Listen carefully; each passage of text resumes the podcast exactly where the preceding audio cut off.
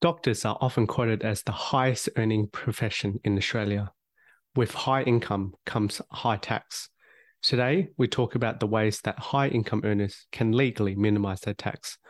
We cover tax deductions, property, and a whole lot more.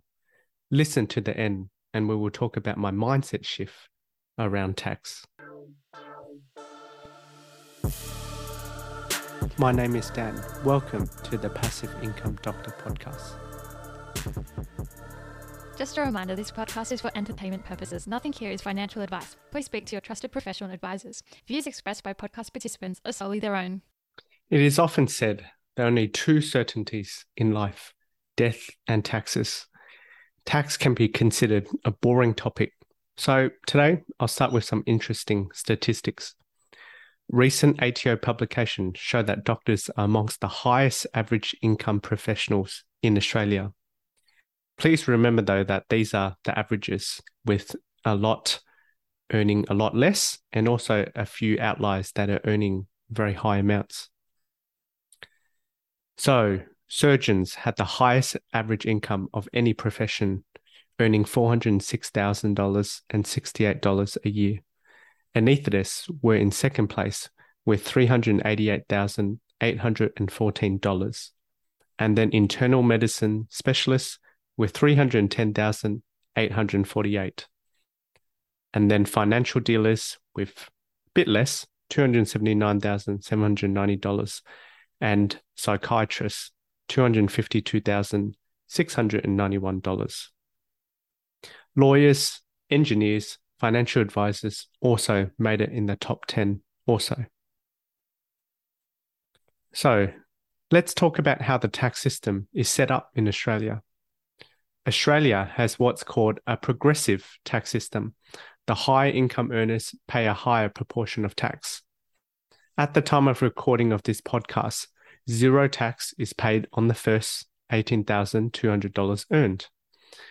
Then the next tax bracket is 19%, and that applies for $18,000 to $45,000.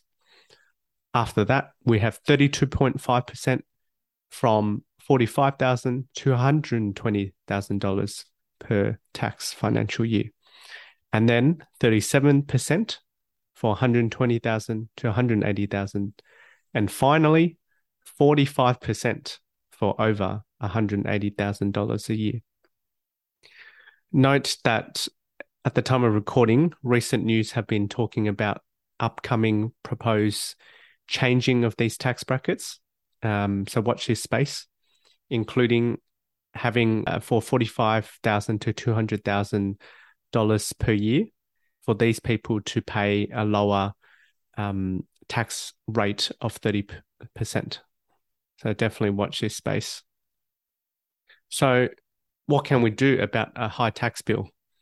The Australian tax system is set up that enables us to do tax deductions which basically means a lower overall taxable income. Just to be clear, it is important to do tax minimization, but tax avoidance is illegal. So definitely use a good accountant and take their advice. So, what type of tax deductions are available? Now, there's a whole list of this, and I'll just run through a few. So, education costs um, when you attend courses or conferences, basically self education that relates to your current role. Another one would be registration fees, such as for college or for the regulatory bodies. Another one would be your professional indemnity fees um, paid for your um, MDO, Medical Defence Organisation. Another tax deduction would be uniform. Now, the caveat for this one is that the uniform has to be unique to your job. So, standard business, you know, attire, business shirt, black pants are not. I guess for doctors and um, nurses, etc., scrubs would be one that is work specific. Another tax deduction would be costs for things related to your role um, for example, mobile phone bill, stationery, laptop. note that you'll have to apportion which percentage was for personal use and which one was for work. And um, you, you claim the portion for work. If items such as the laptop was under $300, you know, which is pretty unlikely, you can claim it as a one off immediate tax deduction for that financial year. Whilst it, if it costs more than $300, it is depreciable over a few years. Another tax deduction is the costs of investments. Now, this could be property maintenance, interest on a property loan, property management fees, and for shares, you know, um, interest on um, uh, borrowing to purchase shares. I'll talk about this more in detail. Another possible tax deduction would be travel between two workplaces. Now, definitely can't claim for travel between home and work, but often doctors work in multiple workplaces and you can claim, I believe, for travel between the workplaces. Often you'll need to keep a logbook to keep track of the travel and you know which trip was between workplaces and which one was between home and work. So talk to your accountant. Another tax deduction would be super contributions. Now, this is a huge topic, which I guess is outside the scope of this podcast, but we will talk about it in a future podcast. Briefly, before tax contributions, up to a limit of 27.5K at the time of recording, contributions to super are taxed at 15%. And of course, this is much lower than the highest tax bracket of 45%. Now, here's where that interesting, you know, Division 293 that people talk about kicks in. Um, not many people know about it. Basically, if combined income and super contributions are greater than what's called the Division 293 threshold, um, then you have to pay the higher tax rate of 30% as opposed to 15%. Now, I guess you could argue this is still overall lower than your highest marginal tax rate of 45%. The current Division 293 threshold is 250K. I believe it was higher um, in the past. An interesting fact is that certain politicians and judges are actually exempt from paying Division 293. Let's talk a little bit more about tax deductions associated with investments. For example, if you borrow to purchase shares, you know, costs of borrowing are tax deductible. For property, which is one of my favorite asset vehicles, you can deduct um, interest, property maintenance, property management fees, um, costs for attending tribunal if there's tenant issues, um, also land tax if applicable in your situation. Another one's depreciation. Now, please note many people will advocate for brand new off the plan apartments or house and land packages due to the high amount of depreciation. But remember, often these might not make the best investments. You know, they might have poor capital growth. So whilst you true it is you get some tax money back in the form of depreciation, over the long term you could be missing out on hundreds of thousands, if not millions, in regards to capital appreciation. So basically, you shouldn't be purchasing a property just for the depreciation benefits. On a different note, as a newly fellow GP, it is important to set aside money to pay um, to pay um, tax. You know, clinic often pays your percentage of billings, but they don't take tax out. Um, unlike when you were a PAYG, you know, PA uh, pay as you go employee when you're in the hospital system or when you're a GP registrar.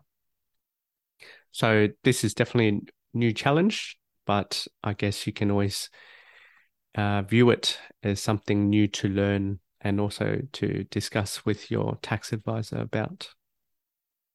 Another tax consideration for self employed doctors is the BAS or Business Activity Statement. You must register for GST if your business turnover per year is $75,000 or more. If you're a business slash sole trader registered for GST, you have to submit these quarterly BAS statements. The BAS is a way to report to the government your GST obligations. And for this quarterly BAS, you can learn to do it yourself. And um, I find an interesting process. Um, or you can get your accountant to do it on your behalf. Other ways to help minimize tax could include trust structures where you can stream income generated via business or investments. And you can stream this to, for example, a family member with a lower tax rate. Trusts, I guess, are not just for minimizing tax, um, often they're for asset protection. And this definitely is an area that um, you should definitely talk to your tax advisor to learn more. This brings us to Mindset Minute. And for today, it is paying tax means you're making money. So it is annoying that you have to pay tax out of you know your hard-earned money, but remember, tax money is meant to be used by government to pay for many services, you know, roads, schools, hospitals, um, education, etc., etc. So I guess it brings me to point number two today. Don't buy something just for the sake of tax deductions. A tax deduction still means you're spending money. For example, you spend a dollar and you might get 30 cents back on tax, but you're still down 70 cents. So by all means, if you were going to spend it anyway or had to spend it anyway, then the tax deduction is good. But you know, just going out purchasing a new laptop every year or you know, purchasing poor investments just to claim a li- little bit of tax, you know, doesn't make much sense at all. And number three, tax rules change all the time. You know, in the past, as I said, the Division 293 threshold was higher the superannuation concessional contributions were very generous in the past. I believe 100k. Now it's 27.5k. So you know all these so-called tax loopholes or um, concessions can change. So definitely need to have a good accountant on your team. Thanks for listening to today's show. Please take a moment now to hit the subscribe button and share because this will help others benefit also. So until next time, keep taking steps to improve your financial health.